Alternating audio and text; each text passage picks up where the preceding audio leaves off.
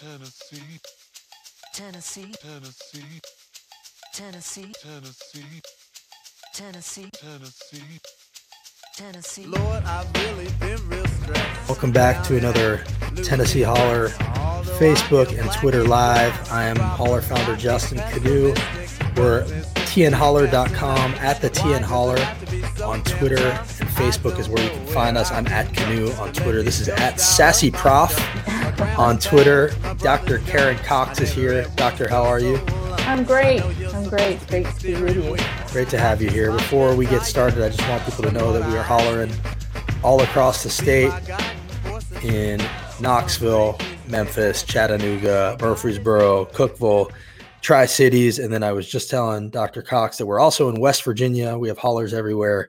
We've been growing while a lot of other publications have been furloughing reporters, and we are able to do that because of you and your support. So thank you so much.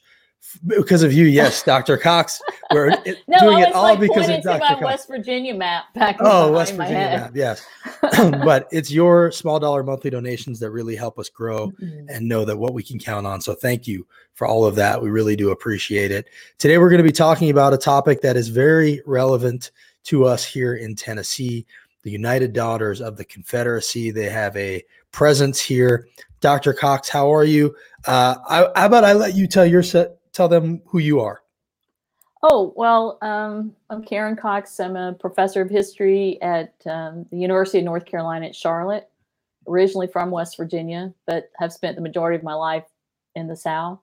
And I, uh, my very first book was a book about the history of the United Daughters of the Confederacy called Dixie's Daughters, which, as I'm sure you know, was founded in Nashville, Tennessee in 1894.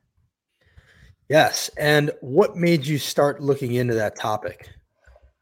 Uh, I, you know, I was working at a museum in North Carolina, um, and a, a colleague of mine asked me to help him with a little research about a Confederate woman's home uh, that existed in Fayetteville, and um, I just got hooked. I started interviewing members of the UDC uh, in in that state, and uh, and then I, I took it with me into my doctoral program and really explored um, the full.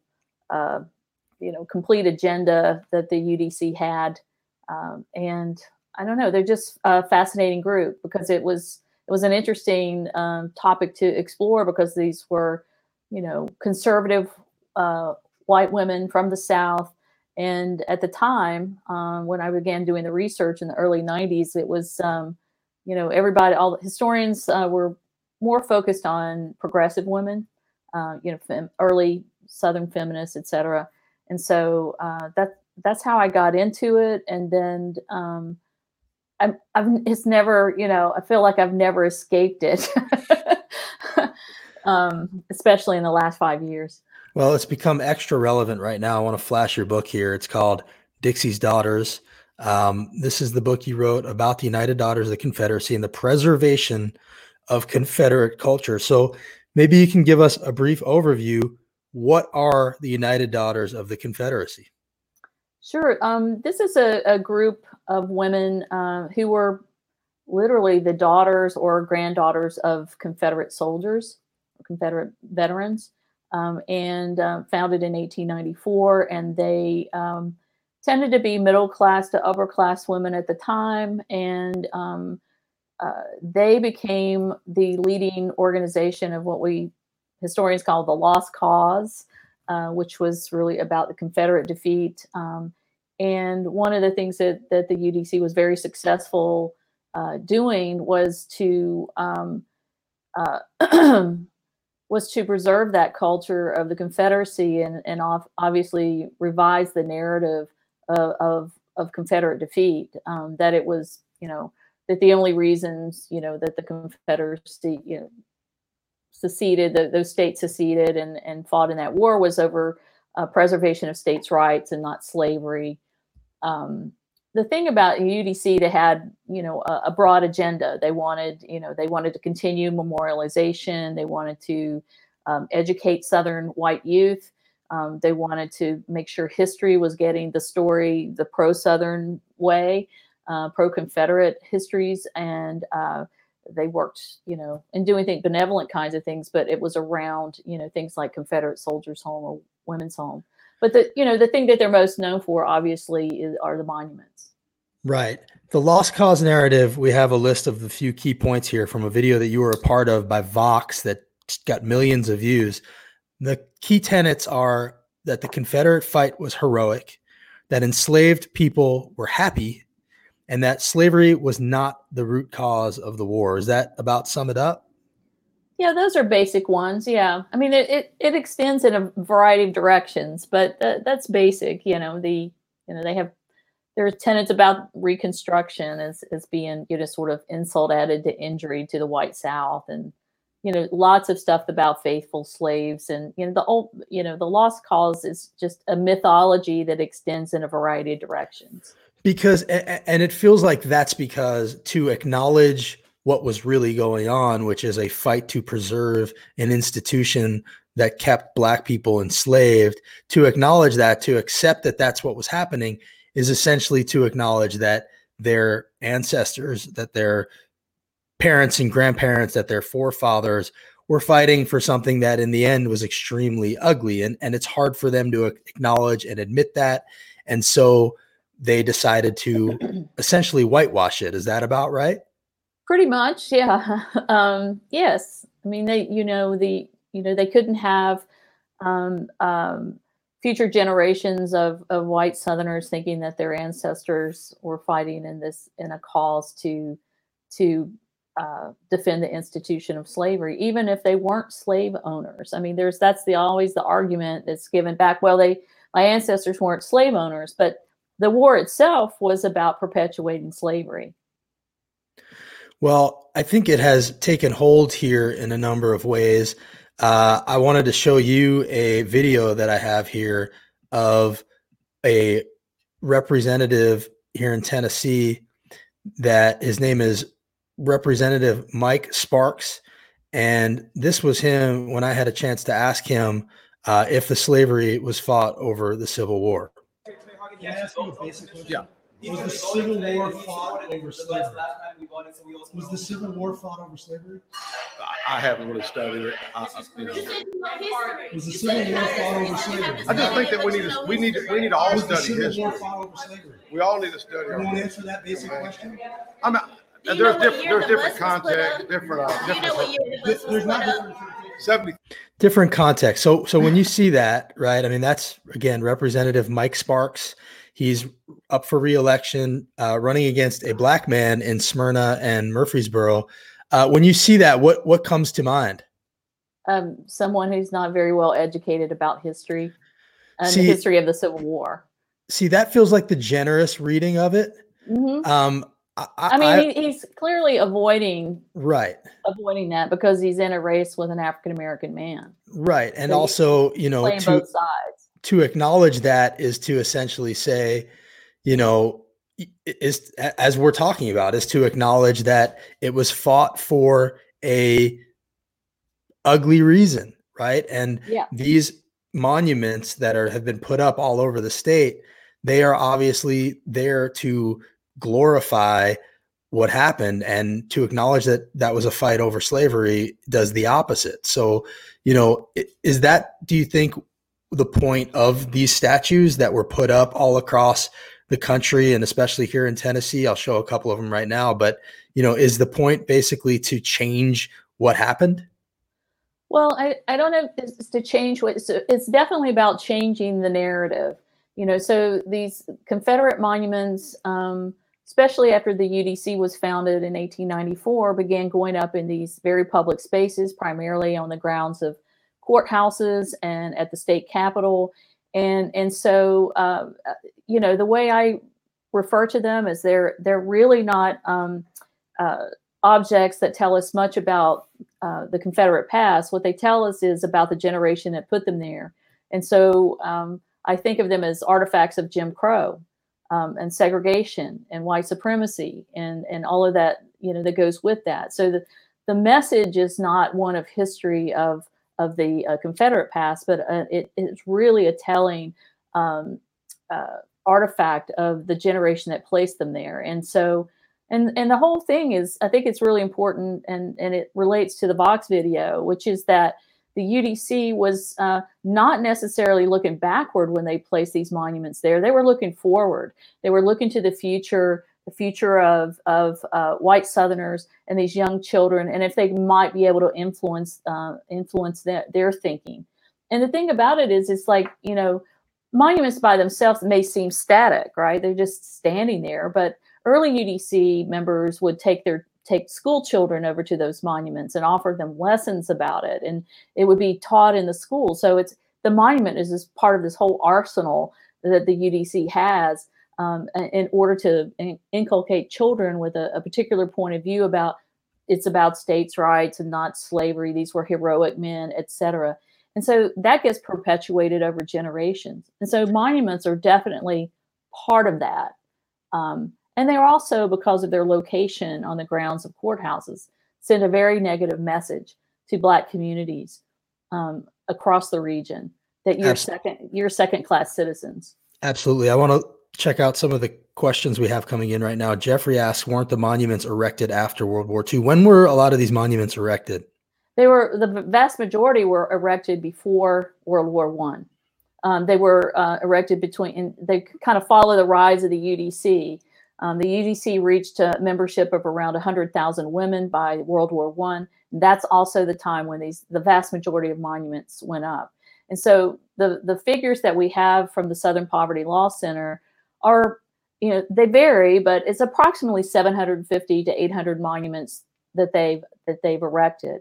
Uh, of that number, the vast majority were built between 1890, let's say 1894 and World War One. Um, we do see monuments continuing to be built after that in every decade um, uh, since since the First World War.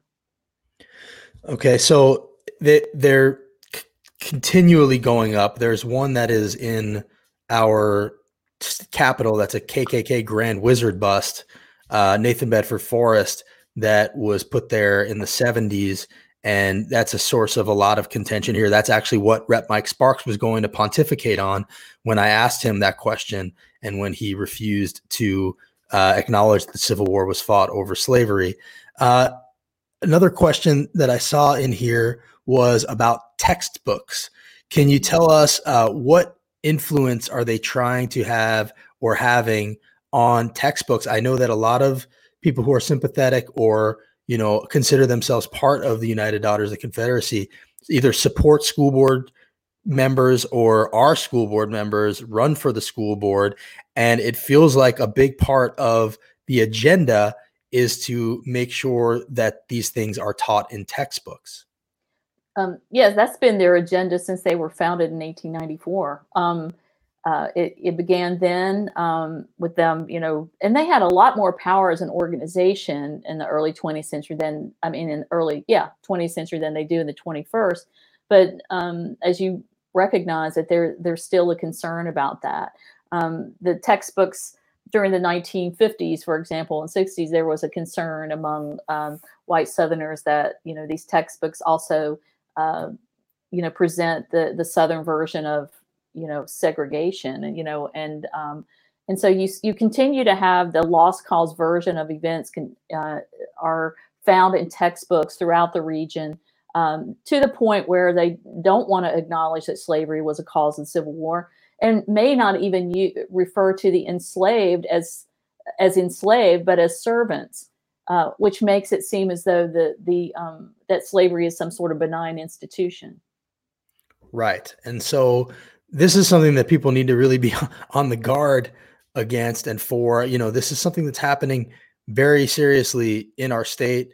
You know, definitely a lot of school board members are think this way and have these feelings, and it's something that you know we need to be aware of and you know i, I just i feel like people are not really that aware. Do you, do you feel like it's an insidious movement or do you feel like this is just coming from a good place and this is what these people think? Like what how high does this the go? textbooks? Just You're all of it textbooks? all of it. Is there is Um, there is it a coordinated effort that that has you know some sort of insidious goal or is it people that genuinely are coming from a place of you know this is how they think Well, let's just say that they were coming from some genuine place and this is how they think. Well, they're still wrong.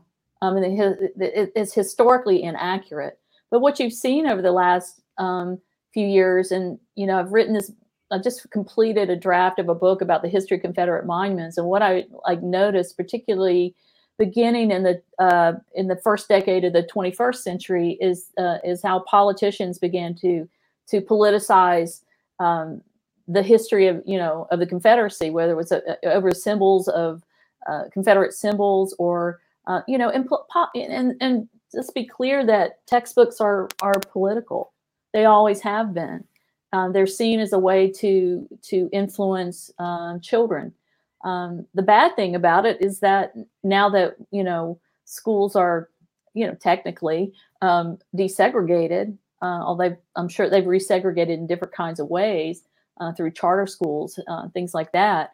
Um, is that that if that message is being taught in the public schools also to African American children, and so um, you know, which I find really problematic. And so I, I even know that, uh, for example, in a you know, I, I usually just throw out this question to my students who are you know at the university where I teach and they'll and I'll say, well, what did you learn about the Civil War in your high school class? And they'll tell me that the Civil War was was about states' rights. It's getting taught in the schools, and so and it's it's it's probably because it's in these textbooks. It could be because these individuals are sympathetic to to the you know.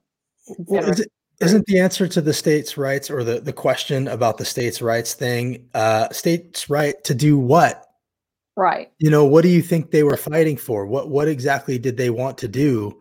You know, and states' rights is what's used even now to defend all kinds of ugly things, you know, when when they when it's convenient. For instance, right now in Portland, we're seeing federal agents grabbing people off the streets and throwing them in unmarked vans, tear gas fired at mothers, uh, tear gas it, it fired in people's faces. A guy was shot in the face, and the states' rights people, as Portland and Oregon are saying, we don't want these people here. The states' rights people have nothing to say about that.